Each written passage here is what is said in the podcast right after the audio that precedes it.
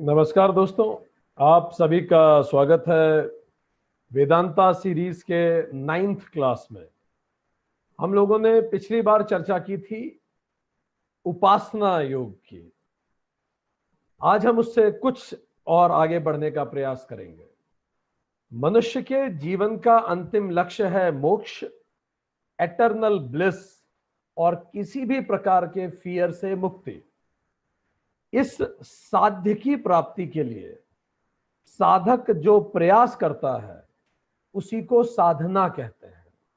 साधना के लिए मंत्र शास्त्र है, यंत्र वर्णाश्रम व्यवस्था, तंत्र वर्णाश्रम व्यवस्था और सोलह संस्कार हैं। यंत्र स्वयं मनुष्य है, यंत्र में कर्मयोग मनुष्य को अपनी साधना के लिए करना चाहिए। उपासना योग मनुष्य को अपनी साधना के लिए करना चाहिए। और आज हम बात करने वाले हैं राज योग की।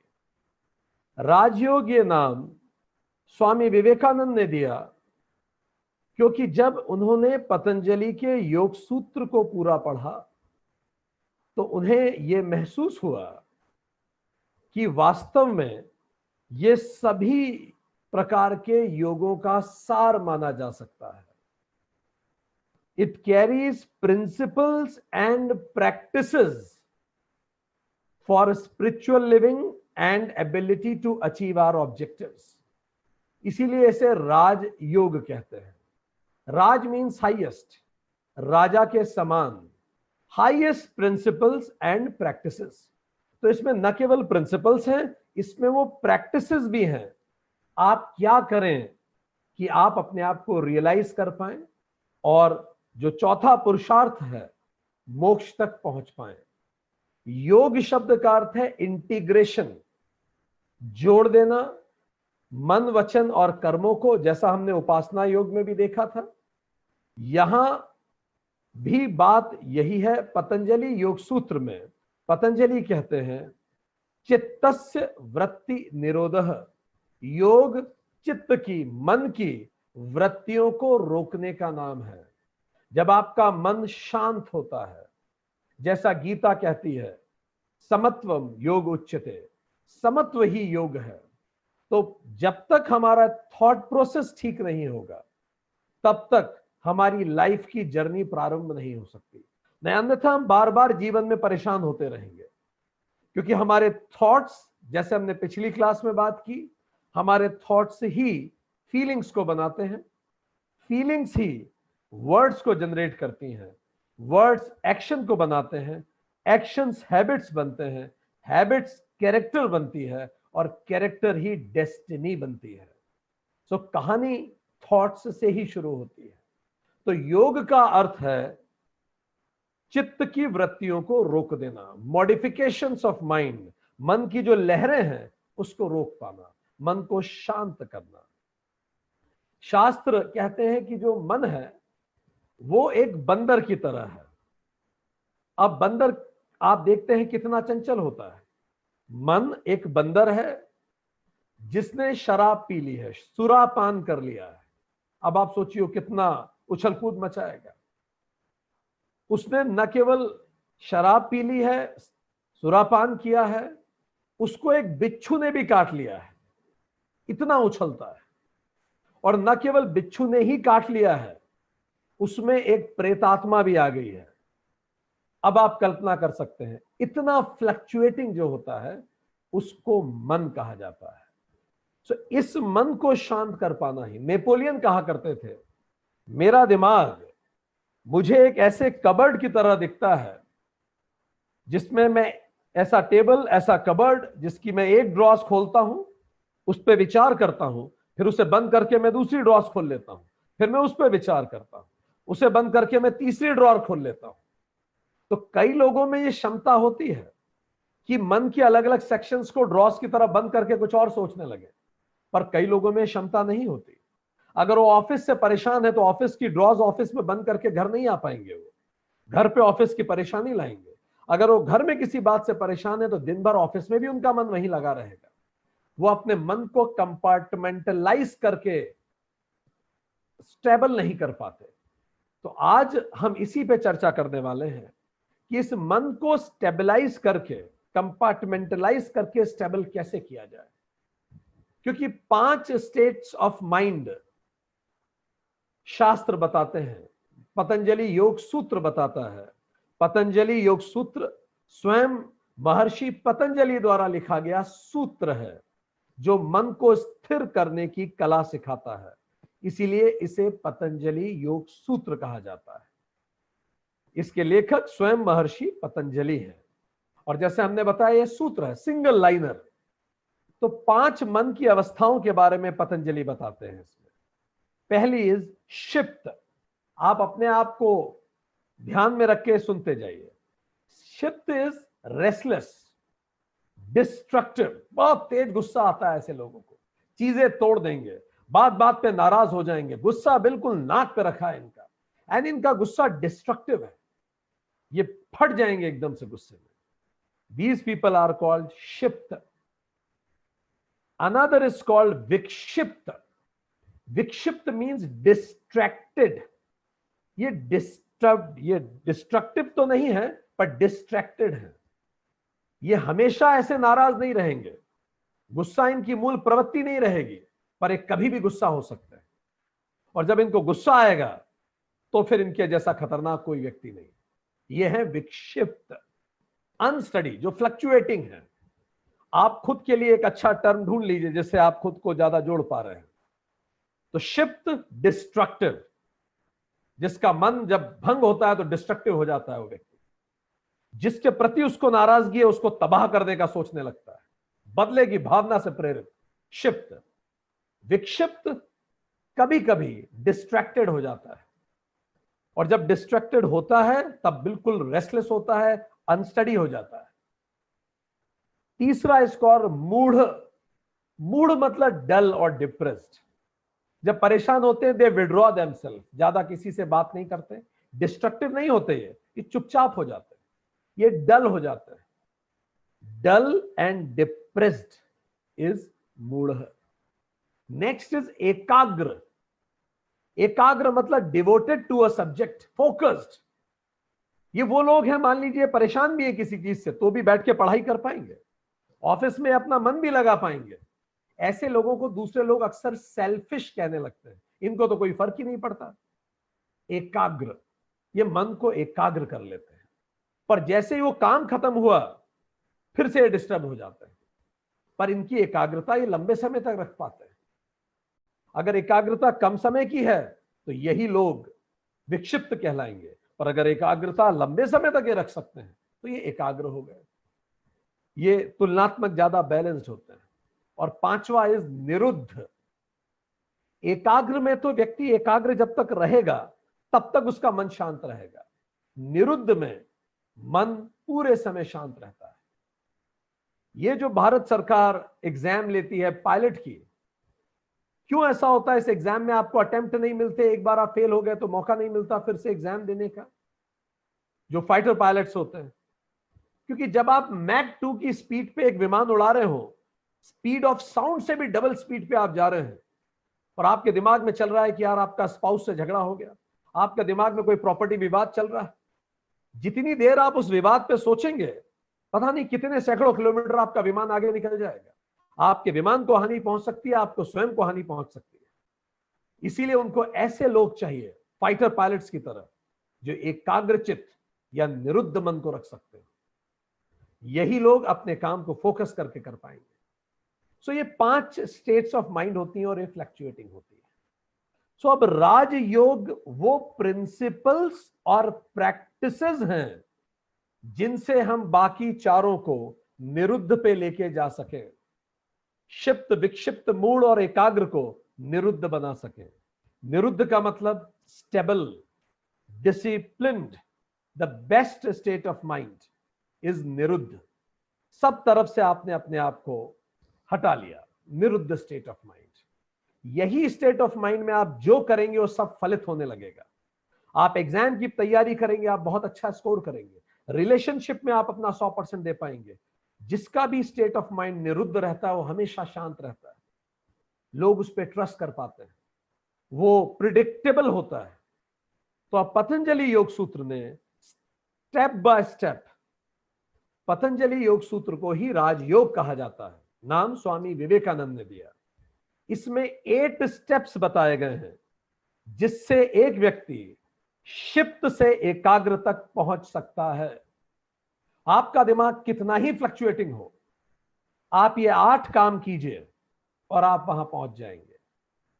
तो ये आठ प्रिंसिपल्स को कहा जाता है एट लिम्स एट स्टेप्स तो पहला स्टेप कहा जाता है यम, दूसरे को कहा जाता है नियम, तीसरे को कहा जाता है आसन, चौथे को कहा जाता है प्राणायाम पांचवे को कहा जाता है प्रत्याहार।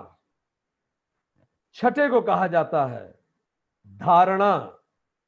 सातवें को कहा जाता है ध्यान। और आठवें को कहा जाता है समाधि। ये एट स्टेप्स आप चढ़ के जाइए तो शिप्त से निरुद्ध तक पहुँच जाएँगे। और निरुद्ध स्टेट ऑफ़ माइंड का व्यक्ति जो करता है उसमें सफल होता है। वो रिश्ता हो, नौकरी हो एग्ज़ाम हो या फिर साधना ही क्यों ना हो? मोक्ष की इच्छा ही क्यों ना हो? तो अब हम एक एक स्टेप्स को लेंगे। इन स्टेप्स को लेते समय यह ध्यान रखिएगा कि जैसे ही आप यम से समाधि की तरफ़ चलेंगे, यम पहली है, समाधि आठवीं है, आप एक्सटर्नल ओरिएंटेशन से इंटरनल ओरिएंटेशन की तरफ़ शिफ्ट होते चले जाएँगे। जैसे जैसे आप यम से समाधि की तरफ़ पर चलेंगे, आप अफर्टफुलनेस से अफर्टलेसनेस की तरफ़ शिफ्ट होते चले जाएँगे। जैसे जैसे आप यम से समाधि की तरफ़ बढ़ेंगे, आप कर्म योग से उपासना योग की तरफ़ शिफ्ट होते चले जाएँगे। जिन्होंने पिछली क्लासेस ज्वाइन की है, उन्हें समझ में आएगा। जैसे जैसे आप यम से समाधि की तरफ़ शिफ्ट होंगे, आप बॉडी से सोल की तरफ़ शिफ्ट होने लगेंगे। तो धीरे धीरे it's a gradual internal journey वो आपको सुनते हुए भी समझ में आना चालू होगा। तो चलिए शुरू करते हैं। पहला स्टेप इसको कहा गया यम। यम मीन्स प्रोहिबिट क्या नहीं करना है। तो बहुत स्पष्ट रूप से कहा गया, ये पाँच काम मत कीजिए तो मन शांत रहेगा। अब हम वो पाँचों काम आपको बताते जा रहे हैं। खुद से ये प्रश्न पूछिए और आपको एक कागज़ पेन अगर आपके पास हो तो दस में से उत्तर देते चले जाइए। और क्लैरिटी होती चली जाएगी। बाद में जोड़ लीजिएगा। आपको पता पड़ जाएगा आप कितने तैयार हैं। चलिए, यम में पहली चीज़, अहिंसा। अहिंसा का अर्थ क्या है? अहिंसा का मतलब यह है किसी को भी, किसी भी प्रकार का दुख न देना। Cause never cause pain to anybody अब ये तीन प्रकार की होती है अहिंसा। मन से, वचनों से और कर्मों से। खुद से पूछिए, ये प्रश्न सुनिए।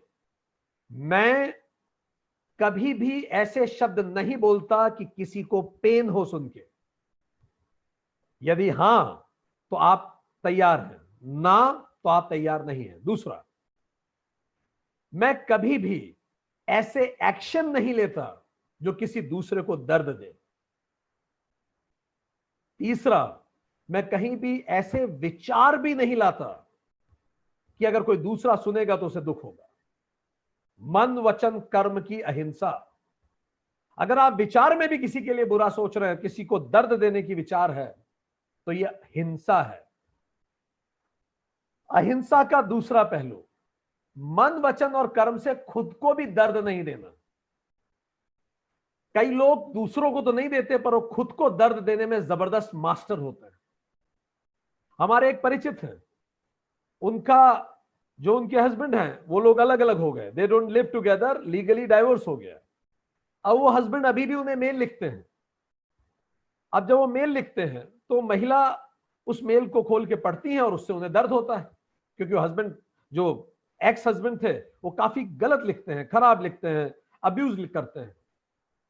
तो अब ये क्या है? जब वो हमसे पूछते हैं तो हम उनको पूछते हैं, आपको मेल खोलने का कहता कौन है?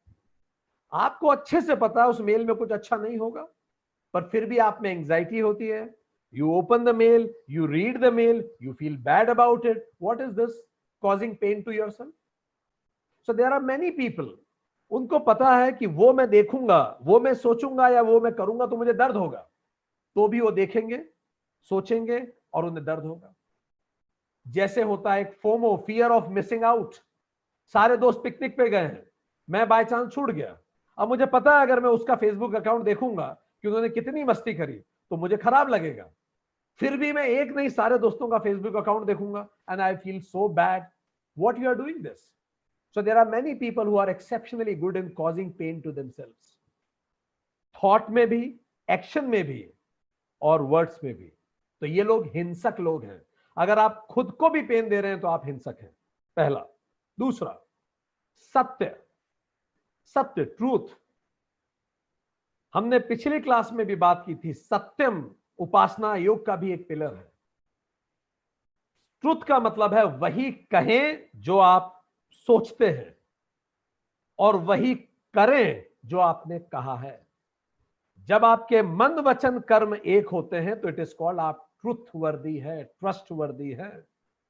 हर व्यक्ति ऐसा रिश्ता चाहता है, हर व्यक्ति ऐसा लीडर चाहता है हर व्यक्ति ऐसा बॉस चाहता है, जो वो कहे जो कह रहा है, करे जो कह रहा है। आप खुद से पूछिए, क्या आप मन वचन कर्म में एक हैं? अगर हाँ तो ये दूसरे पैरामीटर पे आप सटीक हैं। अब चलिए उल्टा देखते हैं। चलो, आप दूसरे के प्रति तो आप बिल्कुल ट्रस्टवर्दी हैं ऑनेस्ट हैं। खुद के प्रति आप ऑनेस्ट हैं क्या? आपने शाम को अलार्म लगाया कि सुबह चार बजे उठ के योग साधना शुरू करेंगे, और चार बजे उस मोबाइल में एक बटन होता है जिसको कहते हैं हिंदी में मक्कारी का बटन। इंग्लिश में उसका नाम है स्नूज तो आपने उस, उस स्नूज बटन को दबा दिया। अब आपने क्या किया? अपने साथ किया गया प्रॉमिस नहीं निभाया। इसका मतलब आपके मन वचन कर्म एक नहीं रहे आप खुद के प्रति ट्रुथ नहीं रख पाए। तो इससे क्या होगा? जो व्यक्ति बार बार खुद के प्रति ट्रूथ नहीं रख पाता उसे जो समस्या होती है उसी को लोकल भाषा में कहा था कहा जाता है। कॉन्फिडेंस खत्म हो गया मेरा लाइफ में। क्या होता है कॉन्फिडेंस खत्म होना? मुझमें सर कॉन्फिडेंस नहीं है। क्या होता है कॉन्फिडेंस मैं सोचता तो बहुत ऊपर कर कुछ नहीं पाता। ये ट्रुथ खुद के प्रति रखिए। यदि कह दिया है तो फिर कर जाइए। ये मस्ट है। अगले पे हम आए। खुद के प्रति भी, दूसरों के प्रति भी। दूसरों को प्रति रखेंगे, सम्मान पाएँगे। दूसरों का खुद के प्रति रखेंगे, आत्मविश्वास पाएँगे। तीसरा अस्तेय नॉन स्टीलिंग अस्तेय का मतलब नॉन स्टीलिंग आप कभी भी अपनी पावर का मिसयूज नहीं करते। किसी रिश्ते में आप पावरफुल हैं तो भी मन वचन कर्म से उसका मिसयूज नहीं करते। किसी पद में आप पावरफुल हैं तो भी आप उसका कभी मिसयूज नहीं करते। यह हुआ अस्तेय अस्तेय का एक और मतलब है।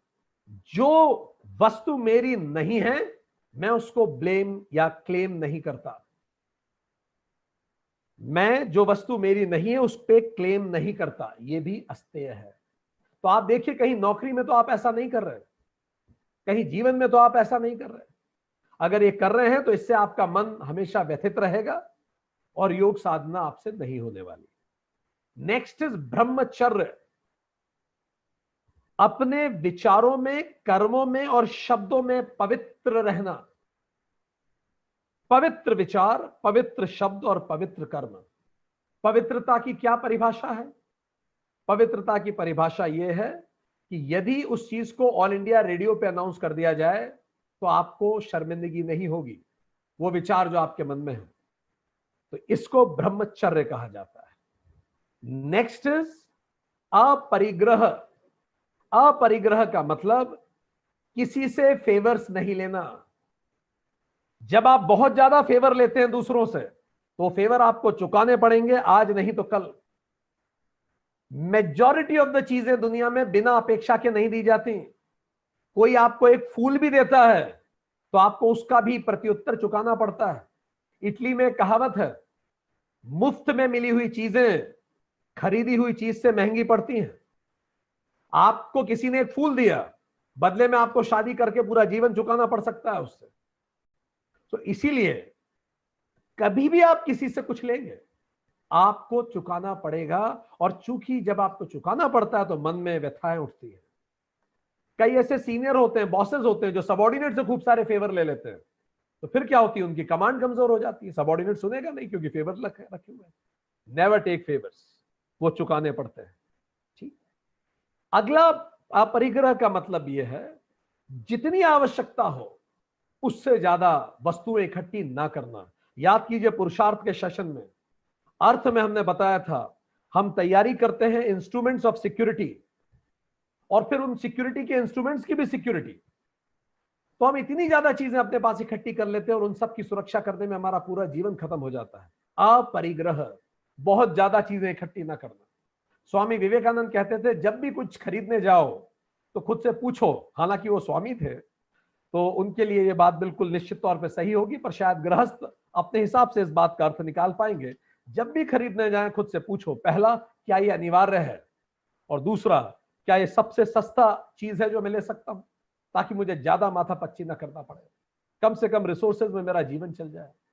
अपरिग्रह तो ये चीज़ें आपको ध्यान रखनी है। तो यम में अवॉइड क्या क्या करना है? हिंसा अवॉइड करनी है, असत्य अवॉइड करना है स्टीलिंग अवॉइड करनी है, परिग्रह अवॉइड करना है और ब्रह्मचर्य के रास्ते पे ना चलना अवॉइड करना है। अब आप आए नियम।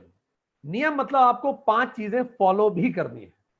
पहला, शौच।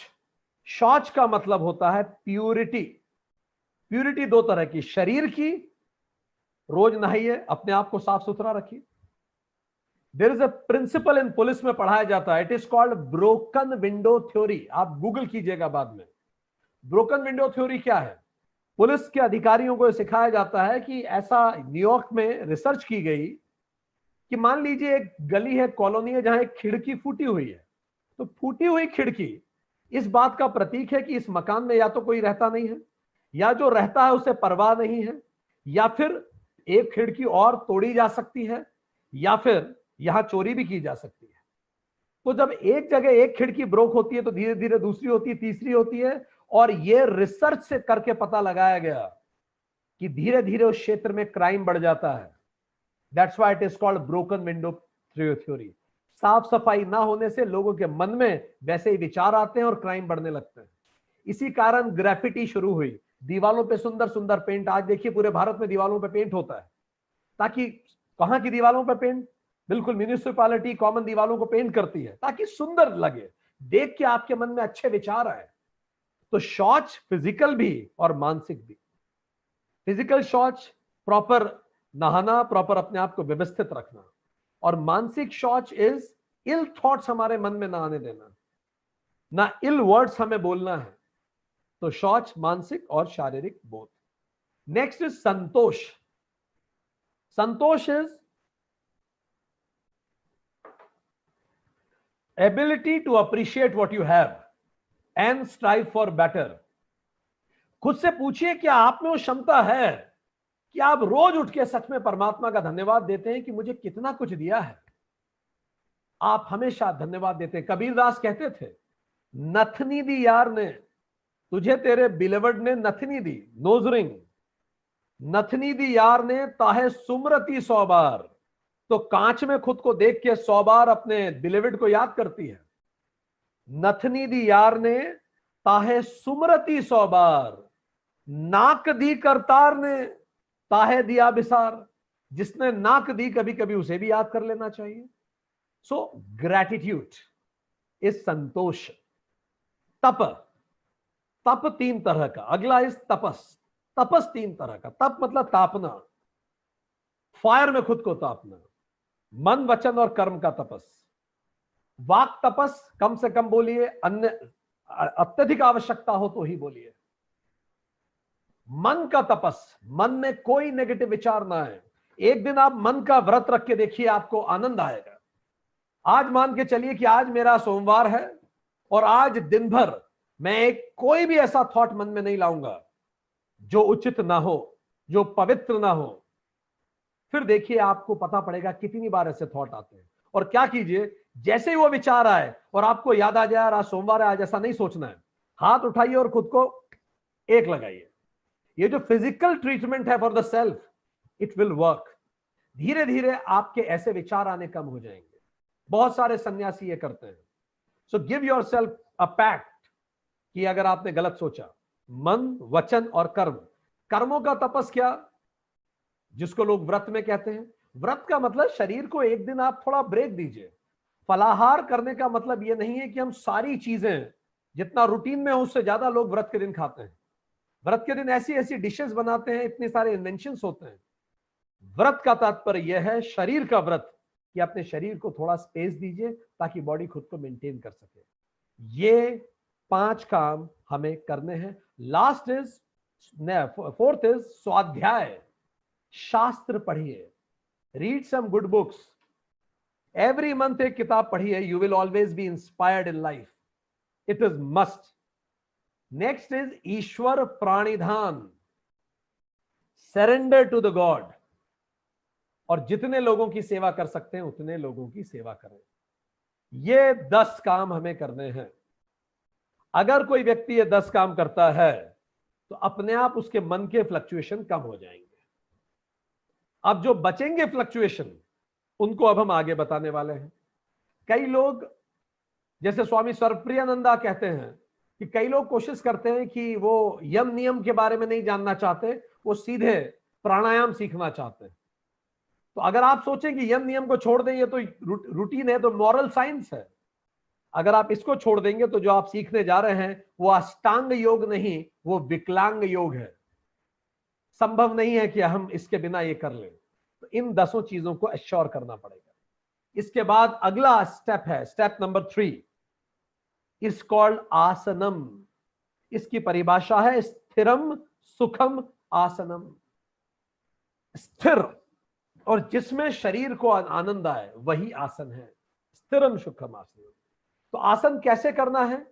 रोज नियमानुसार दीर्घ काल तक शारीरिक और मानसिक प्रक्रियाएँ। रोज, नियमानुसार दीर्घ काल तक मेंटल एंड फ़िज़िकल एक्टिविटीज़ को आसन कहा जाता है। It has to be done daily it has to be done daily तो कैसे बैठे? बैठने का तरीका देखें। वेन एवर यू सिट आपकी जो स्पाइनल कॉर्ड है, वो पूरी सीधी हो। आपकी नेक आपका सर और आपका चेस्ट एक लाइन में हो। अगर साइड से देखा जाए तो your neck chest and head ये एक लाइन में होना चाहिए। आप जब बैठे तो कोशिश कीजिए कि पीछे बिना किसी चीज़ों को टिके आप बैठे। आप बिना किसी चीज़ के टिके बैठिए और जब भी आप बैठते हैं तो आपका शरीर का लोड आपके लंग्स और इधर आना चाहिए। पसलियों पे आना चाहिए। आपकी रीढ़ की हड्डी पे वज़न नहीं आना चाहिए। इस तरह से बैठना सीखने में हमें कुछ महीने लग सकते हैं, क्योंकि हमारी रीढ़ की हड्डी अभी ऐसी कर्व वाली हो गई है। तो उसका तरीका क्या है? जब भी बैठे, रीढ़ की हड्डी के जस्ट नीचे एक पिलो रख के बैठिए। जैसे ही आप बिल्कुल रीढ़ की हड्डी के नीचे पिलो रखेंगे, थोड़ा सा पिलो आप देखेंगे आपकी रीढ़ की हड्डी स्वतः सीधी हो जाएगी। पिलो का जो कोने का हिस्सा होता है ट्रैंगुलर उसको रखिए रीढ़ की हड्डी के नीचे। Just between your hips and sit on that you yourself will be straight धीरे धीरे उसको पीछे करते जाइए, एक महीना, दो महीना, दो तीन महीने में आप देखेंगे कि रीढ़ की हड्डी फिर से सीधी हो जाएगी। इसको बैठना कहा जाता है। दूसरा काम आसन में हम आपको वो बता रहे हैं जो मिनिमम आवश्यकता है। रोज सुबह उठ के अगर संभव है तो जिसको हम कहते हैं नाड़ी शुद्धि, नाक से पानी खींचिए, तेज अंदर और गले में लेके आइए। दोनों नाकों से एक कीजिए। नाड़ी शुद्धि। आप इस पर और रिसर्च करें। जब आप ये करना शुरू करेंगे तो आपकी दोनों नोज़ दोनों नॉस्ट्रल्स खुले रहेंगे और ये आगे की तैयारी के लिए मदद होगी। क्या करें अब आप जब ऐसे सीधे बैठे तो आप कल्पना करें और कल्पना ऐसे शुरू कीजिए। आप अपने पैर की उंगली से शुरू कीजिए। महसूस कीजिए कि आपकी पैर की उंगली पूरी स्वस्थ है। फिर आप देखिए, आपका पैर स्वस्थ है, घुटना स्वस्थ है, थाई मसल्स रिलैक्स्ड हैं, कंफर्टेबल हैं। फिर उनको कमर पे लाइए, धीरे धीरे धीरे धीरे शरीर के एक एक हिस्से को महसूस कीजिए कि वो relaxed, completely comfortable and full with energy है। इस पूरी प्रोसेस को कीजिए, ये डेली कीजिए। और जब आप इसको कर लें तो एक सूर्य नमस्कार कीजिए। इससे शरीर फिट रहता है। ये कब करना है? तो ये ब्रह्म मुहूर्त में करना है। ब्रह्म मुहूर्त क्या होता है? तो सुबह चार से आठ और रात को चार और शाम को लगभग चार बजे के बाद, चार से आठ। सो आप देखें तो सुबह चार से आठ और शाम को चार सौ आठ। ये बेस्ट टाइम है करने के लिए। अगर आप साइंस की भाषा में इसको पढ़ना चाहें इस समय अल्फ़ा वेव्स चलती हैं पूरे ब्रह्मांड में?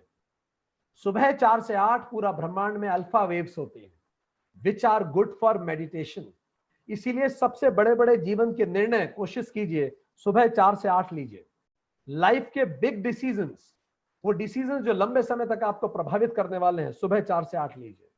आपको पछतावा नहीं करना पड़ेगा। और सबसे बुरा समय क्या है जीवन के निर्णय लेने का? रात को आठ से चार, ये तामसिक समय है। तो चक्र कैसे चलता है समय का? सुबह चार से आठ, सात्विक। सुबह आठ से दोपहर चार बजे तक राजसिक सूरज उग उग जाता है। इस समय मेहनत करने का समय है। शाम को चार से आठ, फिर से ब्रह्म मुहूर्त है। गोधूली वेला है, संध्या है ट्वाइलाइट्स है। इस समय आप विचार कीजिए। रात को आठ से सुबह चार, ये समय तामसिक है। इस समय लिया गया निर्णय के गलत होने की संभावना बहुत होती है। तो जीवन में नियम बना लीजिए। सूरजस्त निर्णय निरस्त। घर वालों को भी समझा दीजिए, किसी भी विवादित बात पर अगर सूरज अस्त हुआ तो उसके बाद चर्चा नहीं करेंगे। अगले दिन सुबह उस पर आगे बात करेंगे और आप देखेंगे अगले दिन सुबह आपका मन तुलनात्मक ज़्यादा शांत रहेगा। इसीलिए महाभारत और रामायण जैसे एपिक्स में सूर्यास्त के बाद युद्ध नहीं किया जाता था। आखिरी बात, कहाँ करें इस आसन को? इस तरह से कहाँ बैठे तो आसन के लिए एक डी प्लेस बनाइए। डी प्लेस का मतलब घर की कोई भी एक कोना, कोई भी एक कमरा, उस कमरे में क्या कीजिए, जब भी आप उस कमरे में जाएँ तो उस जगह, उस कोने में या उस कमरे में जब भी जाएँ, हमेशा पॉजिटिव सोचिए। ऑलवेज थिंक पॉजिटिव और इसको प्रैक्टिस कीजिए लगातार दो तीन महीने। उस कमरे में केवल अच्छा सोचना है। मान लीजिए किसी पे गुस्सा आ रहा है तो उस कमरे से बाहर जाइए, तब गुस्सा करिए मान लीजिए किसी के बारे में बुरे विचार आ रहे हैं, बाहर जाइए उस कमरे से और वहाँ बुरे विचार कीजिए। कोई खराब खबर पड़नी है, बाहर जाइए। जब आप तीन महीने तक लगातार रोज उस कमरे में अच्छा सोचेंगे, आप अपनी स्टडी को ऐसा बना सकते हैं और आप रोज अच्छा सोचेंगे तो धीरे धीरे उस कमरे में पॉजिटिविटी प्रतिष्ठित हो जाती है। इसी को कहते हैं प्राण प्रतिष्ठा। मंदिरों में इसीलिए इतना हमें सात्विक लगता है क्योंकि वहाँ पॉजिटिविटी प्रतिष्ठित हो चुकी है। मंदिर, मस्जिद, गुरुद्वारे, गिरजा, अब क्या होगा अगर किसी दिन आप परेशान होंगे और आके आप बैठ जाइए, आपको अच्छा लगने लगेगा उस कमरे में, क्योंकि अब वो कर्म, कमरा प्रतिष्ठित हो चुका है। आपके परिवार में कुछ बच्चे हैं, उनकी इफिशियंसी पढ़ाई की उस कमरे में आके और बढ़ जाएगी। बस उसी को मंदिर कहते हैं। आप अपनी कुर्सी को प्रतिष्ठित कर सकते हैं। जब उस कुर्सी पे बैठे, ऐसा सोचिए। यही वो विक्रमादित्य की वो जो कुर्सी थी, सिंहासन, जिस पे बैठ के राजा को सब समझ में आने लगता था, यही उसका कारण है। जहाँ आप लगातार अच्छा करेंगे, वो जगह सिद्ध हो जाती है। तो हमने आपको बताया आसन कहाँ, कब, कैसे कैसे करें। तो इसके बाद फिर हम अगले लिंब पे जाते हैं। This is fourth it is called pranayama. प्राण शब्द का अर्थ है लाइफ फोर्स ये ऑक्सीजन नहीं है, ये लाइफ फोर्स है। ये वो ऊर्जा है जो हमें अंदर से संचालित करती है। आयाम का मतलब प्राण मतलब लाइफ फोर्स आयाम मतलब संयमन। जब मैं मेरे अंदर की लाइफ फोर्स को संयमित करता हूँ तो it is called pranayama. And जब मेरे अंदर मेरे अनुसार वो बहती है तो वो मुझे प्राण शक्ति देती है। शक्ति शब्द संस्कृत के शक से बना है। शक का मतलब एबल टू डू समथिंग जो आपको कुछ करने की ताकत दे, उसी को शक्ति कहते हैं। प्राण शक्ति का अर्थ वो लाइफ फोर्स जो हमें करने की ताकत देता है। अब इसको कुछ ऐसे समझें। जैसे हमने पिछली उपासना योग की क्लास में बात की थी। एक बड़ा सा डैम है पानी इधर उधर भरने की जगह हमने उसको डैम में भर लिया। डैम में जब वो पानी भरा है तो उसमें बहुत सारी पोटेंशियल एनर्जी है। हमने उस पानी को डैम से गिराया। उस पोटेंशियल एनर्जी का भी हमें कुछ विशेष उपयोग नहीं हो रहा था। इधर उधर भटका हुआ पानी पड़ा था, उसका तो और उपयोग नहीं था। कम से कम हमने इकट्ठा किया तो अब वो पोटेंशियल एनर्जी बन गया। पोटेंशियल एनर्जी जो बात बाँध में इकट्ठी है, जब हम उसे गिराएँगे, उसको फ्लो देंगे एक्टिवेट करेंगे, उसमें शक्ति डालेंगे। फोर्स देंगे तो उसको हमने मैकेनिकल या हम उसे काइनेटिक एनर्जी कहेंगे। वो टरबाइन पे गिर के टरबाइन को मूव करेगी, हम उसे मैकेनिकल एनर्जी कहेंगे। टरबाइन के दोनों तरफ़ हम ऐसे मैग्नेटिक फोर्स, इलेक्ट्रोमैग्नेटिक लगाएँगे, ताकि उसको हम कहेंगे इलेक्ट्रोमैग्नेटिक एनर्जी, उससे बिजली बनाएँगे, उसको हम कहेंगे इलेक्ट्रिक एनर्जी, उस बिजली को पावर ग्रिड से सप्लाई करेंगे, उसको हम कहेंगे इलेक्ट्रिसिटी, फिर उस इलेक्ट्रिसिटी को हम हमारे घर बुलाएँगे। और उस इलेक्ट्रिसिटी से हम अपने ओवन में कोई चीज़ गर्म करेंगे माइक्रोवेव में, हम उसे हीट एनर्जी कहेंगे। तो क्या जब हम माइक्रोवेव में कुछ गर्म कर रहे होते हैं, तब हमें याद रहता है कि ये गर्मी, ये जो ताप मेरी रोटी, मेरी सब्ज़ी का है, ये पानी है उसी डैम का? इतना रूप बदल जाता है। अब इसको हम अपने जीवन में लें। हमारे अंदर जो शक्ति स्टोर्ड होती है डैम की तरह, उसको कुंडलिनी कहा जाता है। कुंड से बना, कुंड मीन्स अ बाउल आप एक नदी से एक बाउल पानी ले लीजिए और पानी अपने घर ले आइए। तो क्या उस पानी को आप नदी कहेंगे? नहीं, अब आप उसे पानी कहेंगे। उस पानी को वापस नदी में डाल दीजिए, तब आप उसे फिर से नदी कहेंगे। तो जैसे आप बाहर निकालते हो, होता वो वही है, पर अब आप उसका शब्द बदल देते हो। तो कुंडलिनी जो शक्ति है, कुंड की तरह जो हमारे अंदर है, वो है उसी एटर्नल एनर्जी का एक हिस्सा। पर हम उसको कुंडलिनी कहते हैं, क्योंकि जितने साधकों ने गहरा तपस किया है, घनघोर तपस किया है, उन सभी साधकों की एक ही ओपिनियन रही है। जैसे क्रिकेट की एक आर्ट होती है और हम ग्रैंड मास्टर से पूछते हैं, कैसे खेला जाए?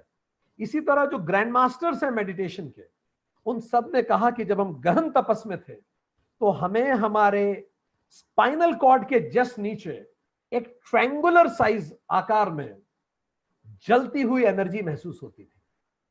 तो जब सभी ने एक ही अनुभव बताया, जब सभी ने बताया यही होता है तो फिर धीरे धीरे लोगों को मदद होने लगी। इसी को कुंडलिनी कहते हैं।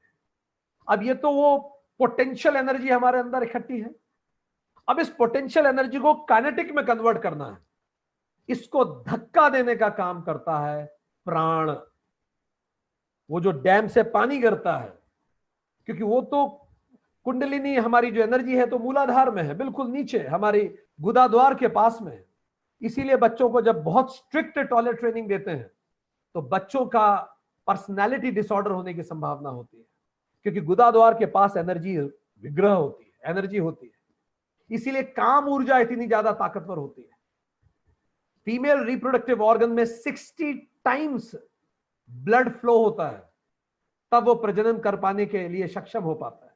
सिक्सटी टाइम्स इतनी ताकत उस हम अपनी ऊर्जा को साठ गुना बढ़ा पाते हैं। सो so, इतना ताकत वहाँ स्टोर्ड होती है।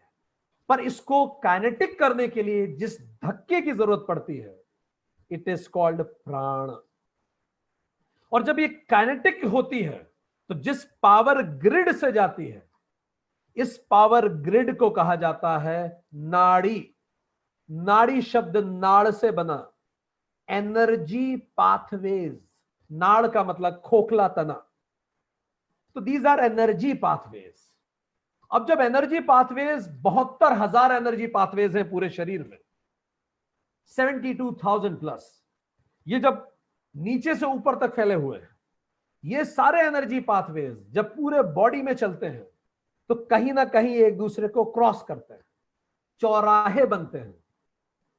जब ये चौराहे बनते हैं तो जो सबसे बड़े बड़े चौराहे होते हैं बिगेस्ट फोर स्क्वायर्स उनको चक्र कहा जाता है। और ऐसे सात सबसे बड़े चौराहे पूरे शरीर में बनते हैं। सबसे पहला मूलाधार कहलाता है। दूसरे को स्वादिष्ठान कहते हैं। तीसरे को मूलाधार, बिल्कुल गुदाद्वार के पास में। स्वादिष्टान हमारे पेट के थोड़े से नीचे। मणिपुर हमारा बेली बटन इसके ऊपर अनाहत हमारे हार्ट के पास में। इसके ऊपर विशुद्ध गर्दन पे। इसके ऊपर आज्ञा चक्र। यहाँ आँखों के बीच में। उसके ऊपर यहाँ ब्रह्मरंध्र पे सहस्त्रार। हर जो एनर्जी स्क्वायर है, जो चक्र है वो हमारे व्यक्तित्व को अलग तरह से प्रभावित करता है। अगर हमारा मूलाधार है, उसका मूल प्रयोजन हमें सिक्योरिटी देना है। वो हमें सिक्योरिटी देता है, ऑब्सेशन करता है। कई लोगों में ओसीडी होता है ऑब्सेसिव कंपल्सिव डिसऑर्डर कई चीज़ों के लिए सनक होती है, सफ़ाई की सनक, इस चीज़ की, उस चीज़ की। ये सब मूलाधार के ब्लॉकेज के कारण होता है ओसीडी होने लगता है।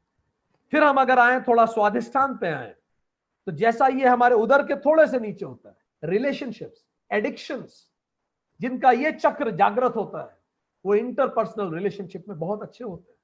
सबका मन जीत लेते हैं। इनको एडिक्शन कभी नहीं होता, पर अगर डिस्टर्ब हो जाए तो ये एडिक्टेड हो जाते हैं। इंटरपर्सनल रिलेशनशिप्स इनके बहुत प्रॉब्लम क्रिएट होते हैं। इसके ऊपर आप आए, इसके ऊपर कम्स इज़ द मणिपुर चक्र, जो हमारी बैली बटन पे है। तो उसमें belly button is connection so it is connecting with people growth and anxiety ये ग्रोथ के लिए इंपॉर्टेंट होता है।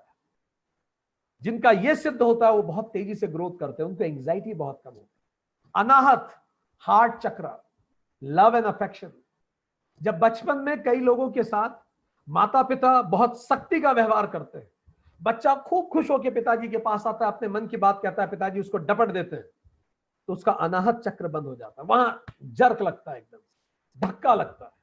जब किसी रिश्ते में कोई व्यक्ति धोखा देता है, खट से धक्का लगता है और हार्ट चक्र क्लोज हो जाता है। जब आप किसी को बहुत प्रेम करते हैं और वो व्यक्ति इस दुनिया से चला जाता है, हार्ट चक्र में धोखा लगता है, धक्का लगता है और व्यक्ति हार्ट चक्र क्लोज कर लेता है।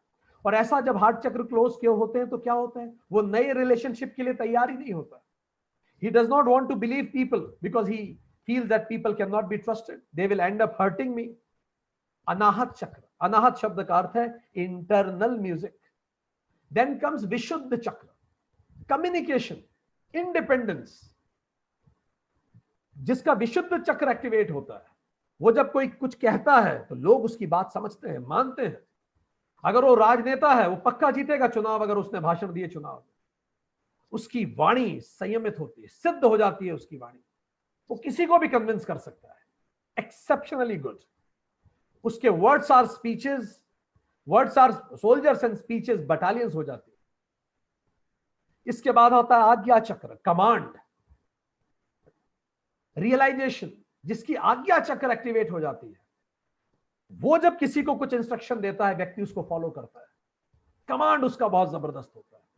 मेंटल बैलेंस एक्सेप्शनली गुड होता है। एंड फिर होता है सहस्त्रार। सहस्त्रार चक्र समाधि की तरफ़ हमें ले जाता है। हम सिद्ध हो जाते हैं। बिलोंगिंग और लॉन्गिंग के बीच में बी पे हम आ जाते हैं। तो ये सब होता कौ कैसे है? इस पोटेंशियल को कैनेटिक एनर्जी में कन्वर्ट करने के फोर्स का नाम है प्राण, और इस टेक्निक का नाम है प्राणायाम। ये किया कैसे जाता है? प्राणायाम में तीन तरह के प्राणायाम होते हैं। अब जरा समझ लें, जैसे ही आप सांस लेते हैं, अगर सांस उथली है चेस्ट तक की सांस है तो आप केवल ऑक्सीजन ले रहे हैं। पर अगर आपका बैली बटन ऊपर जा रहा है, जिसको हम कहते हैं, पेट ऊपर उठ रहा है जब आप सांस ले रहे हैं इसका मतलब इतनी गहरी सांस आ रही है। तो लिफ्ट की तरह सोचिए, जब वायर नीचे जाता है तो लिफ्ट ऊपर आती है, जब लिफ्ट नीचे जाती है तो उसका वायर ऊपर जाता है। तो जो हमारी सांस है और प्राण है, ये बिल्कुल उसकी तरह है। जब सांस नीचे जाएगी तो प्राण ऊपर आएगा, पर अगर सांस नीचे नहीं आएगी तो प्राण ऊपर कभी नहीं आएगा। तो जब गहरी आप सांस लेंगे तो प्राण ऊपर की तरफ़ धक्का मारना चालू करता है। तो तीन तरह के प्राणायाम होते हैं। पहले को कहा जाता है अच्छा प्राणायाम के पहले तीन चरण समझ लीजिए। सबसे पहले को हम कहते हैं पूरक। इनहेल को कहते हैं पूरक। इसके बाद होता है कुंभक मतलब बीच में रोकना। इनहेल करके सांस को थोड़ी देर रोक लेना। फिर ब्रीद आउट करना। इसको कहते हैं रेचस। इनहेल, रोकना कुंभक, रेचस इज़ ब्रीद आउट और ब्रीद आउट के बाद फिर से सांस लेने से पहले कुछ माइक्रो सेकेंड का जो गैप है, उसको शून्य कहते हैं।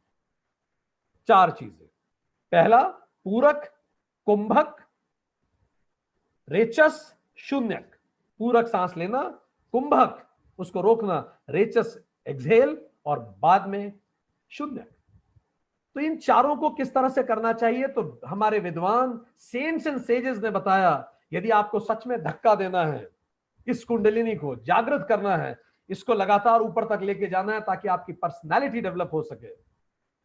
तो formula is one two one एक पूरक, दो कुंभक और एक रेचस। पूरक, कुंभक, रेचस। एक, दो, एक। जैसे परेड सिखाती है, एक, दो, एक। बिल्कुल ऐसे। आप सुन लीजिए। तो पहला प्राणायाम का तरीका है, जिसको कहते हैं अधम। अधम में 12 सेकंड तक आपको सांस लेनी है। Inhale for 12 seconds hold for 24 seconds and exhale for 12 seconds so पूरा कितना हो गया? एक सांस लेने में आपको 48 सेकंड लगेंगे। आप में से अभी कोई भी व्यक्ति जब करके देखेगा इस सेशन के बाद तो आप देखेंगे अगर आप चाहे भी सांस लंबी खींचना तो जनरली आम व्यक्ति 30 सेकंड कर पाता है। 30 सेकंड में एक सांस पूरी करता है। अगर वो ध्यान लगा रहा है तो अन्यथा तो मनुष्य एक मिनट में बारह बार सांस ले लेता है। पर करना क्या है? साठ सेकंड में, अड़तालीस सेकंड में एक सांस आपकी पूरी होनी चाहिए। अगर हम ये कर पा रहे हैं तो इसको कहते हैं अधम प्राणायाम, अधम। मध्यम प्राणायाम क्या है? 24 48 24 इसको जस दुगना कर लीजिए। इसका मतलब एक सांस लेने में आपको डेढ़ मिनट से ज़्यादा लगेगा 1.6 मिनट एक सांस। इसको अधम कहेंगे। और तीसरा कहते हैं उत्तम प्राणायाम, छत्तीस बहत्तर छत्तीस। इसका मतलब एक सांस लेने में लगभग आपको ढाई मिनट लगेगा। जो हमारे ऋषि थे सेंट्स एंड सेजेस जिनकी कुंडलिनी जागृत हुई है, जिन्होंने इतने महाकाव्य लिखे हैं, महाग्रंथ लिखे हैं, जिन्होंने वेदों को देखा है सीयर्स हैं वो वो ढाई मिनट में एक सांस लेते थे। जितने में हमारे जैसा एक इंसान चालीस सांस ले लेता है तो उनकी साँसें हमसे चालीस गुना स्लो होती थी, फोर्टी टाइम्स स्लोअर अब अगर आप देखें तो जो जीव जितना स्लो सांस लेता है, उतना लंबा जीता है। कछुआ एक मिनट में पाँच बार सांस लेता है 300-400 साल जीता है। एक मिनट में पाँच बार। पर जो हमारे ऋषि थे, वो वो ढाई मिनट में एक सांस लेते थे। अब आप सोच सकते हैं। तो कोई आश्चर्य नहीं कि उनकी उम्र बहुत लंबी होती है। हाथी हाथी जनरली आठ सांस लेता है एक मिनट में। वो जीता है करीबन 120 से 180 साल, डेढ़ सौ साल। इंसान पंद्रह सांस लेता है। साठ से नब्बे, सौ साल तक जी लेता है, ज़्यादा से ज़्यादा, सौ साल तक जी लेता है। घोड़ा छब्बीस सांस लेता है, एक मिनट में, चालीस साल जीता है। कुत्ता बत्तीस सांस लेता है, पंद्रह साल में जीता है। जितनी साँसें, जितनी जल्दी जल्दी लेंगे, उम्र उतनी कम होगी। जितनी गहरी लेंगे, उम्र उतनी बढ़ेगी। यही प्राणायाम का तरीका है। अब करना क्या है, देखिए।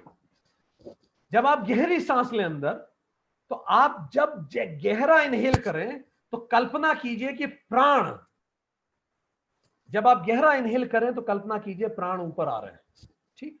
और जब प्राण ऊपर आएँगे तो आपको, जब आप सांस पूरी लेके नीचे जाएँ तो आपको कल्पना करनी है कि आपके प्राण ऊपर उठ रहे हैं, कल्पना ही करनी है।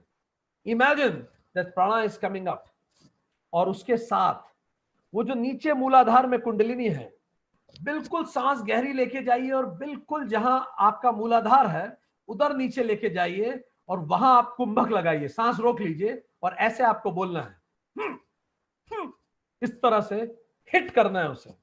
धीरे धीरे आपको मूलाधार में गर्मी लगने लगेगी। ये प्राणायाम का तरीका है प्रैक्टिस करें। अगला इज़ प्रत्याहार। प्रत्याहार का मतलब आहरण करना मन का हरण कर लेना। मन का हरण करना। बाहर की चीज़ों से मन को हर कर अंदर लगा लेना। इसको प्रत्याहार कहते हैं। अभी तक हम जो पाँच हमारे सेंसेस हैं, उन्हीं से जानकारी मिलती है। आप कुछ देखते हैं तो उसके बारे में सोचते हैं, कुछ सुनते हैं तो उसके बारे में सोचते हैं। टेम्परेचर फील होता है तो उसके बारे में सोचते हैं। पाँचों जो हमारी इंद्रियाँ हैं, आँख, नाक, स्किन, मुँह और कान, इनसे खुद को विड्रॉ करना। इसको प्रत्याहार कहते हैं। External withdrawal from the senses तो प्रत्याहार क्या है? इट इज़ इंटरनल अटेंशन और ध्यान कहाँ लगाना है? अपने अंदर की किसी चीज़ पे ध्यान लगाना है। तो प्रत्याहार इज़ इंटरनल अटेंशन कैसे करना है? हम आपको एक तरीका बता रहे हैं। किसी भी शांत, दो तरीके हम आपको मेथड बता रहे हैं। इससे प्रत्याहार सिद्ध होता है और आप अपने मन को बहुत शांत कर पाएँगे। क्या कीजिए? किसी भी शांत जगह बैठिए। तो अपने आप आपके कान में आवाज़ें कम पड़ेंगी। बिल्कुल शांत जगह। आँखें बंद कर लीजिए, आँखों के इनपुट्स भी खत्म हो गए। ठीक? अब क्या कीजिए? आप ये कल्पना कीजिए कि आप एक मूवी देखने आए हैं और मूवी का नाम है मेरा मन। और जो जो मन में विचार आ रहे हैं, बस उसको देखते जाइए, जैसे थिएटर में पर्दे पे आप देखते हैं। बस उन्हें देखते जाइए। जितने विचार आ रहे हैं, बस उन्हें देखते रहिए। खूब विचारों को आने दीजिए। ऊट पटांग आने दीजिए। रोना आ रहा है रोने रो, रो लीजिए। हँसी आ रही है हँसी है पर उसे देखते रहिए। पर मूवी पूरी देखनी है। आपको देखना है आपका मन क्या क्या दिखा रहा है। आप ये कुछ दिन लगातार कीजिए। आप देखेंगे शुरू में एक हज़ार पिक्चर दिखाएगा मन। पर कुछ पंद्रह एक दिन बाद ये मूवीज़ गिर के सौ हो जाएँगी। फिर कुछ दिनों बाद मूवीज़ गिर के और कम हो जाएँगी। तीन चार ही बचेंगी। अपने आप फिर आप देखेंगे, आप बहुत बहुत देर बैठेंगे और बहुत सारी पिक्चर्स नहीं चलेंगी।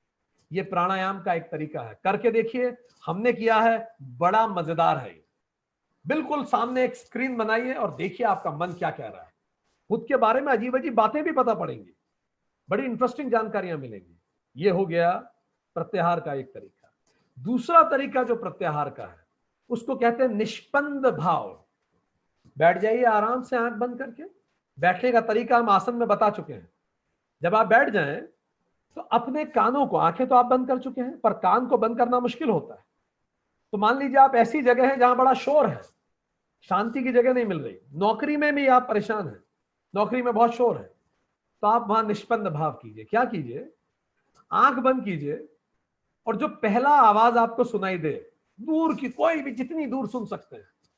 उस आवाज़ को सुनिए, जितनी दूर आवाज़ सुनाई और उसको सुनते रहिए जब तक आपको सुनाई दे रही हो। मान लीजिए दूर एक गाड़ी जा रही है, उस गाड़ी की आवाज़ सुनते रहिए, उसको फॉलो करते रहिए और उस गाड़ी को छोड़िए जब तक आपकी सुनाई, आपको आवाज़ आती है। फिर उसके पास की आवाज़ लीजिए, फिर दूसरी आवाज़ लीजिए, तीसरी धीरे धीरे पास की आवाजों पे फोकस करते जाइए। एक आवाज़ से दूसरी आवाज़ दूसरी आवाज़ से तीसरी आवाज़, तीसरी से चौथी, बस आवाज़ सुनते रहिए। अंततः इतना पास लाइए कि आपको हार्ट बीट तक सुनाई देने लगेगी। हार्ट बीट से पहले हो सकता है आपको कमरे की घड़ी की टिक टिक सुनाई देने लगे। इसको करिए। जहाँ मन इधर उधर भागने लगे, दूसरी आवाज़ पर शिफ्ट हो जाएगी इसको निष्पन्द भाव कहते हैं। इससे आप देखेंगे बहुत समय तक आपने खूब सारी चीज़ें नहीं सोची, कुछ ही चीज़ सोची। तो प्रत्याहार क्या है? प्रत्याहार का मतलब है बाहर की चीज़ों को श्रिंक कर देना। जैसे कछुआ अपने हाथ पैर अंदर सिकुड़ लेता। अब इसके बाद कब करें इस प्रत्याहार को? तो देखिए, जब आपकी एक लेफ़्ट नॉस्ट्रल जब इससे सांस आ रही हो आपको तो जनरली ये सोने के लिए अच्छा समय है। Left nostril is good for sleep जब राइट right नॉस्ट्रल से सांस ले रहे हैं आप, इसका मतलब ये काम करने का समय है। और अगर दोनों नॉस्ट्रल से आपको एक साथ सांस आ रही है, उठिए और तुरंत चले जाइए प्रत्याहार करने, सिद्ध हो जाएगा आपसे। जब तो इस समय आप करेंगे तो बेहतर है। अब अगला पॉइंट पे जाते हैं। धारणा। धारणा का मतलब धारित कर लेना। प्रत्याहार में तो हम बाहर से मन पे आ गए थे। धारणा में क्या करेंगे? मन या शरीर के किसी भी स्थित इस जगह पे अपना पूरा फोकस लगा देंगे। Concentration pratyahara is internal attention dharana is concentration एक बिंदु, एक चीज़, किसी भी एक चीज़ को, कोई भी एक ऑब्जेक्ट जैसे हमने उपासना योग में देखा, शिवलिंग पे वो भी चलेगा। किसी भी चीज़ पे आप पूरी तरह से ध्यान लगा दीजिए। जब आप अपना पूरा ध्यान लगा देंगे, आप ऐसा भी कर सकते हैं। शरीर की पूरी पूरी ऊर्जा अपने एक हाथ पे सेंट्रलाइज कीजिए।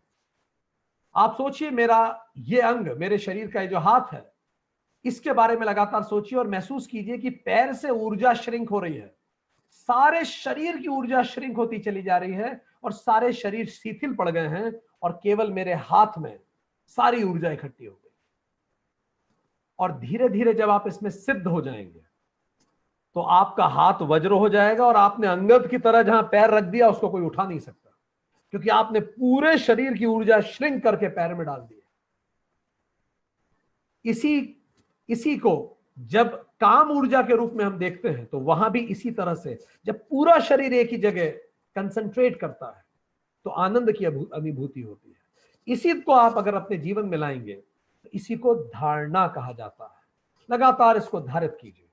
धारणा 12 सेकंड से शुरू कीजिए प्रैक्टिस। 12 सेकंड, और फिर उसको डबल करते जाइए।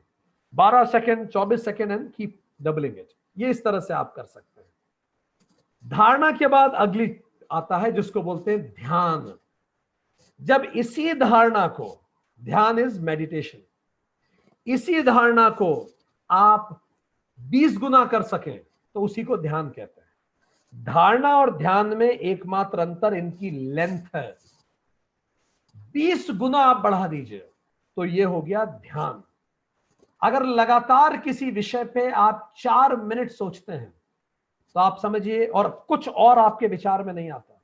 तो आप समझ जाइए, आप ध्यान की प्रथम स्तर पे आ गए dhyan is twenty times longer than dharana. उस पर आप ध्यान कीजिए। भगवान कृष्ण गीता के छठे अध्याय के छब्बीसवें श्लोक में तीन स्टेप्स बताते हैं ध्यान की। पहला फोकस कोई भी एक चीज़ लीजिए, उस पर फोकस कीजिए। मूर्ति पे फोकस करना है कीजिए। अंतरात्मा पे करना है कीजिए, जिस पे आपको करना है फोकस कीजिए। और फिर देखते रहिए आप लगातार, उसी के बारे में विचार कीजिए। और अगर मन भागे step two to be aware कि मेरा मन देखो हट गया, कुछ और दिमाग में आ रहा है। बी अवेयर कि दिमाग में कुछ और आ रहा है। Step one is focus step two is awareness कि मन कहीं और जा रहा है। स्टेप थ्री उसको फिर से खींच के लाइए।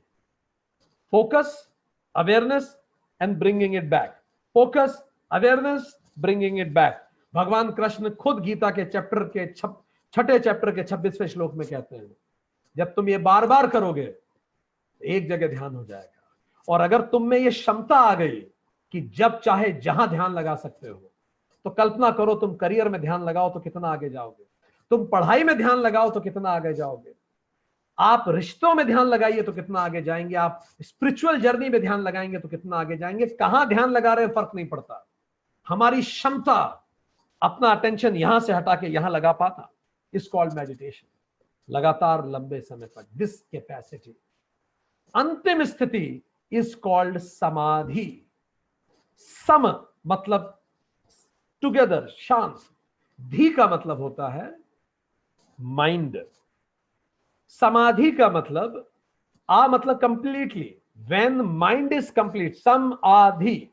Sam means आ मीन्स कंप्लीटली धी मतलब mind when my mind is completely balanced it is called samadhi धी शब्द होता है धी का मतलब माइंड माइंड इसलिए हम कई मंत्रों में भी आता है धीम ही धी मतलब माइंड तो देर आर दो तरह की बीमारियाँ होती हैं धरती पे। एक होती है आधिजा।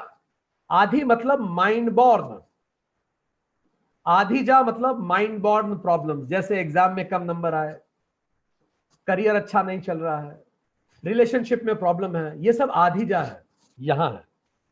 हर व्यक्ति जिसका करियर अच्छा नहीं चल रहा है सब थोड़ी दुखी होते हैं। हमने पुरुषार्थ में देखा चार अलग अलग तरह के लोग भी होते हैं।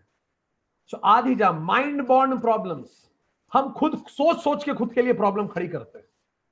वो मेरे बारे में ऐसा तो नहीं सोच रहा होगा। उसने मुझे ऐसा क्यों बोल दिया? उसे ऐसा नहीं बोलना चाहिए था, ये नहीं होना चाहिए था, वो नहीं होना चाहिए, सब आधी जाए। दूसरी प्रॉब्लम्स लाइफ में क्या होती है? They are called anadhija. Which are not mind born आपको घाव लग गया हाथ पे। अब ये माइंड बॉन्ड नहीं है, दिख रहा है। तो जो शारीरिक प्रॉब्लम्स हैं दे आर अनाधिजा। पर majority problems of life are adhija. So जब आधी आती है माइंड बॉर्न होता है प्रॉब्लम्स आती है। उसी को कहा जाता है व्याधि। व्यवधान आ गया। किसमें? धी में माइंड में व्यवधान आ गया। तो अब मेरा मन नहीं लगता कहीं। उसने मुझे फ़ोन क्यों नहीं लगाया? मेरे बिना वो व्यक्ति तो बड़ा खुश है। और देखो, उसके बिना मेरा कहीं मन नहीं लगता। ये भी मुझे परेशान कर रहा है। दिस इज़ कॉल्ड व्याधि। व्यवधान आ गया। अब मैं कुछ सोच ही नहीं पा रहा। नौकरी में मन नहीं लग रहा, पढ़ाई में मन नहीं लग रहा, ध्यान में मन नहीं लग रहा, किसी काम में मन नहीं लग रहा। व्याधि हो गई। तो व्याधि का तोड़ क्या है? समाधि। समाधि के ये स्टेप्स हैं। समाधि के लिए क्या करें? तो सबसे अच्छी बात है, कुछ नहीं करना है। वो ये बैम्बू लेके जब बैम्बू धावक कूदता है तो एक पॉइंट पे जाके बैम्बू छोड़ देता है। वो छोड़ देने वाला पॉइंट ही ध्यान है। ध्यान के बाद अब प्रयास नहीं करने पड़ते। समाधि होती है। वो फलित होती है। वो स्वतः होती है। और समाधि का रूल है, ध्यान से 20 गुना। कम से कम 80 मिनट थॉटलेसनेस इस समाधि। तो अगर आप 80 मिनट तक लगातार थॉटलेस है, आपके मन में कोई फ्लक्चुएशन नहीं है। आप बहुत शांत हैं। तो आप समाधि की स्थिति में हैं। और अगर आप 80 मिनट ऐसे बैठ गए तो आपको किसी तरह की नींद की ज़रूरत नहीं पड़ती। आप बहुत फ्रेश फील करते हैं। और इसी कारण ऐसे कई ऋषि मुनि हैं जो बहुत कम सोए, पर उन्होंने जीवन के सारे शरीर को संतुलित रखा, क्योंकि समाधि में अपने शरीर को बिल्कुल, जिसको योग निद्रा कहते हैं, भगवान विष्णु जिसमें है, उसमें चले जाते हैं। शरीर अपना काम करता रहता है और मन शांत हो जाता है। बॉडी अपने आप को हील करती रहती है, सब कुछ चलता है। समाधि। इन तीनों को एक साथ अगर हम बोले ध्यान धारणा, ध्यान और समाधि इसको एक साथ रख दें तो हम कहते हैं संयम कर लिया हमने। संयम का मतलब इन तीनों को एक साथ है संयम जिसमें संयम होता है, इसका मतलब धारणा, ध्यान, समाधि वो कर पाता है। रामकृष्ण परमहंस के पास एक व्यक्ति आया, उसने पूछा when I will be free मैं कब फ्री होऊँगा? When I will be free Ramakrishna Paramahamsa ने मुस्कुरा के बोला when I shall cease to be जब ये आय सीज हो जाएगा इसी को हम कहते हैं समाधि। समाधि मोक्ष नहीं है। समाधि वो स्तर है कि अब आप मोक्ष पाने के लिए तैयार हैं। मोक्ष को कैवल्यम कहते हैं। तो स्वामी विवेकानंद ये बताते हैं कि ये एट स्टेप्स अपने जीवन में पालन कीजिए और स्वतः आप देखेंगे कि ये फलित होना आपके अंदर चालू होगा। इससे आपके रिश्ते, आपका प्रोफेशन आपका मन हर तरह से शांत होगा। And these are principles and practices for a spiritual healthy living हम इन सबको रिवाइज कर लेते हैं। हमने जो पढ़ा, साधक को यदि अपने साध्य मोक्ष की तरफ़ जाना है फ्रीडम फ्रॉम फियर की तरफ़ जाना है तो उसके लिए साधना करनी पड़ेगी। साधना में कर्म और उपासना योग के मिश्रण को हम राज योग कहते हैं विच इज़ मोर ऑफ़ उपासना योग एंड लेस ऑफ़ कर्म योग। राजयोग इसको इसलिए कहा जाता है क्योंकि it gives completely command complete command in Raj over our self yoga, Patanjali yoga सूत्र में योग को परिभाषित करते हैं। योग चित्तस्य वृत्ति निरोध, चित्त की वृत्तियों के निरोध को ही योग कहते हैं। तो चित्त या मन, उसमें इतनी वृत्तियाँ क्यों उठती हैं? क्योंकि मन एक बंदर की तरह परिकल्पित किया गया जो बड़ा चंचल होता है। इसलिए मन की पाँच स्थितियाँ होती है। एक क्षिप्त होती है विच मीन्स डिस्ट्रक्टिव दूसरी विक्षिप्त मीन्स डिस्ट्रैक्टेड तीसरी मूड डिप्रेस्ड और डल चौथी ekagra devoted to a work और object and last is niruddha divine focus शांत हो जाना। ये जो निरुद्ध स्थिति है, समत्व की स्थिति है, जिसे गीता भी कहती है, यही योग साधना के लिए सर्वश्रेष्ठ है। और इसको साधने के लिए पतंजलि योग सूत्र ने आठ स्टेप्स बताए हैं। एट लिम्स यम, नियम, आसन, प्राणायाम, प्रत्याहार, धारणा, ध्यान और समाधि। जैसे जैसे आप यम से समाधि की तरफ़ जाएँगे ओरिएंटेशन एक्सटर्नल से इंटरनल होने लगेगा। कर्म से वर्कलेसनेस की तरफ़ होने लगेगा। कर्म से उपासना की तरफ़ होने लगेगा। अफर्ट से अफर्टलेसनेस की तरफ़ होने लगेगा और बॉडी से ओरिएंटेशन सोल की तरफ़ जाएगा। तो अब हम एक एक करके समझेंगे। पहला is yama. Yama means things that we need to avoid don'ts जैसे हिंसा वी नीड टू अवॉइड मन वचन कर्म से। असत्य मन वचन कर्म से हमें अवॉइड करना है। अस्त्य का पालन करना है हमें। अब्रह्मचर्य, उसको हमें अवॉइड करना है। परिग्रह को हमें अवॉइड करना है। तो इन सब चीज़ों को हमें अवॉइड करना है। ये यम हो गया। नियम मतलब जो हमें करना है dos which we need to follow शौच प्योरिटी मन वचन कर्म की santosh appreciating what we have and striving for better तप मन वचन कर्म का स्वाध्याय शास्त्रों को पढ़ना और ईश्वर प्राणिधान उनपे समर्पित करना इसके बाद हमने बात की आसन आसन स्थिरम सुखम आसनम जिसमें आप स्थिर और सुखी रह सके किस तरह से बैठे कि हमारी मेरुदंड बिल्कुल सीधा हो हमारा जो छाती है हमारा, जो छाती हमारा गर्दन और हमारा मस्तक एक एक लाइन में हो, वक्षस्थल, गर्दन और मस्तक एक लाइन में हो, उसको हम कहेंगे कि हम एक सही आसन में हैं। कब लगाया जाए इस तरह के आसन? ब्रह्म मुहूर्त, सुबह और शाम को करा जाए। कहाँ किया जाए? एक डीप प्लेस, एक डिवाइन प्लेस बनाई जाए, उस पर किया जाए। इसके बाद, आसन के बाद हमने चर्चा की, फिर हम प्राणायाम करें। प्राण वो जो लाइफ फोर्स है, आयाम मतलब उसको संयम करना। और ये जो लाइफ फोर्स है, यही हमें शक्ति देता है। शक्ति शक से बना इसका मतलब समथिंग दैट एक्टिवेट्स हमारे अंदर जहाँ शक्ति स्टोर्ड है, उसको कुंडलिनी कहते हैं। कुंड जैसी उसमें जैसे कुंड में कोई शक्ति हो, उस प्रकार से जो ट्रेंगुलर फॉर्म में है, मूलाधार में उसको स्टोर रहती है।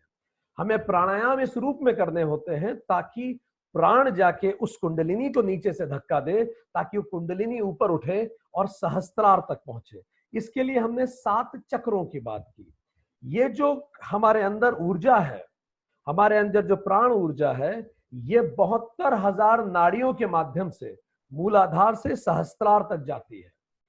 तो ये बारह हज़ार नाड़ियाँ अलग अलग जगह क्रॉस होती हैं। इसी उनके इंटरसेक्शन को चक्र कहा जाता है। नाड़ी शब्द नाड़ से बना मतलब खोखला तना उसमें से ऊर्जा प्रवाहित होती है।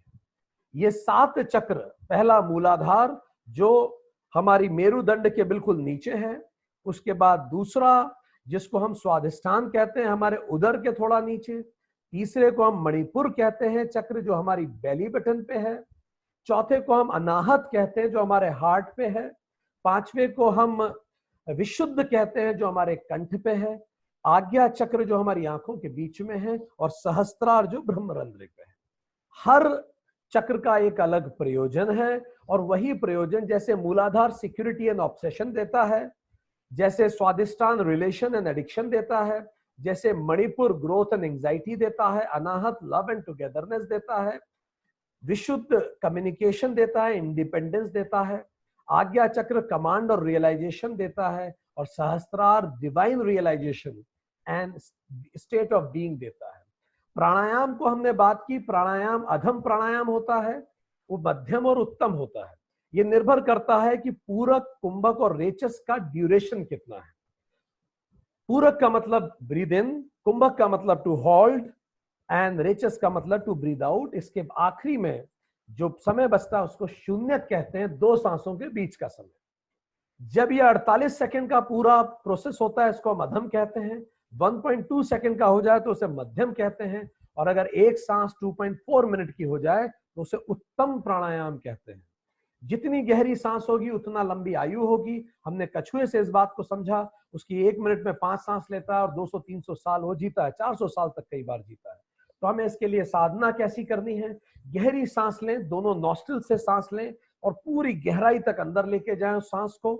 जब सांस अंदर जाए तो हम कल्पना करें कि प्राण ऊपर जा रहे हैं और सांस को बिल्कुल नीचे तक ले जाकर वहाँ हम बंध लगाएँ और मूलाधार पे जब हम बंद लगाएँ कुंभक के समय बंद लगाएँ और हम्म, इस तरह की आवाज़ से उस कुंडलिनी को ऊपर उठाने की कोशिश करें जब ये धीरे धीरे उठने लगेगी तो हमें नीचे गर्म महसूस होने लगेगा। गर्मी की महसूस होने लगेगी मूलाधार में। अब हम इसके बाद जाएँगे प्रत्याहार। प्रत्याहार मतलब मन का आहरण करना। सारी इंद्रियों से मन को खींचकर अंदर के किसी वस्तु पे लगाना, अंदर के किसी विचार पे लगाना, इसीलिए प्रत्याहार मतलब एक्सटर्नल से इंटरनल ओरिएंटेशन करना। बहुत सारे विचारों से लिमिट कर देना। इसके लिए हमने दो प्रक्रियाओं को देखा कि किस तरह आप शांत जगह आँख मूंद करके विचारों की मूवी देखिए। आपका प्रत्याहार आपको मूवी दिखाएगा। आप शुरू में हज़ार विचार आ सकते हैं, फिर सौ आएँगे, पाँच आएँगे। आप शाक्ति, साक्षी भाव से बिना अटैच हुए उन्हें देखते रहिए। धीरे धीरे भाव कम हो जाएँगे, आपका मन शांत होने लगेगा।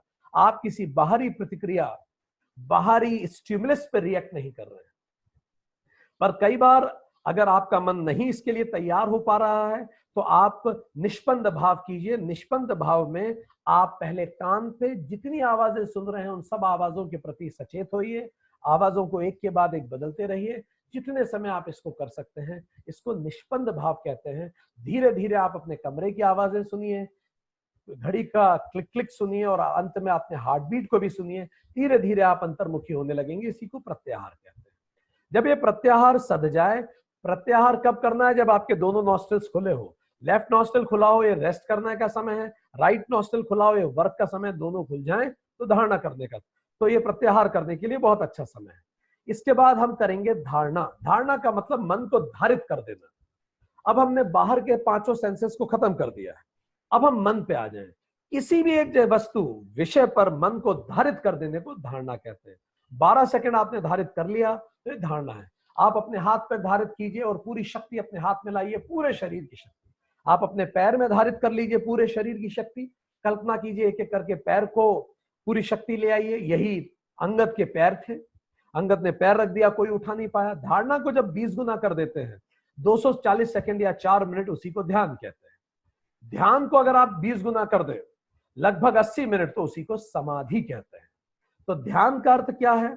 ध्यान का अर्थ यह है कि जब हम कंटिन्यूस अनइंटरप्टेड किसी भी विषय पर फोकस कर पाते हैं कंप्लीट मेडिटेशन धारणा कंसंट्रेशन है, पर ध्यान इज़ कंप्लीट मेडिटेशन तो उसको ध्यान कहते हैं। भगवान कृष्ण ने गीता के छठे अध्याय के छब्बीसवें श्लोक में बताया है कि तीन तर, तीन स्टेप्स हैं। पहले पूरा तरह से आप उस पर मेडिटेट कीजिए फोकस कीजिए। अगर मन वहाँ से भटके तो अवेयर हुई उस मन को वापस लेके आइए और फिर से रिस्टेब्लिश कीजिए बार बार ये प्रैक्टिस कीजिए आपका ध्यान सदने लगेगा।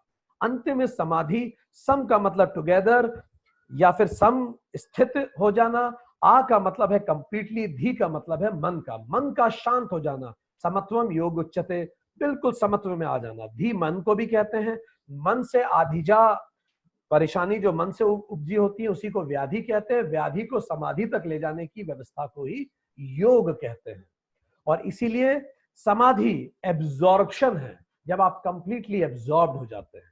मेडिटेशन भी नहीं you are completely absorb in the subject जब गायक गीत में खो जाए, खिलाड़ी खेल में खो जाए, इसी को समाधि कहते हैं।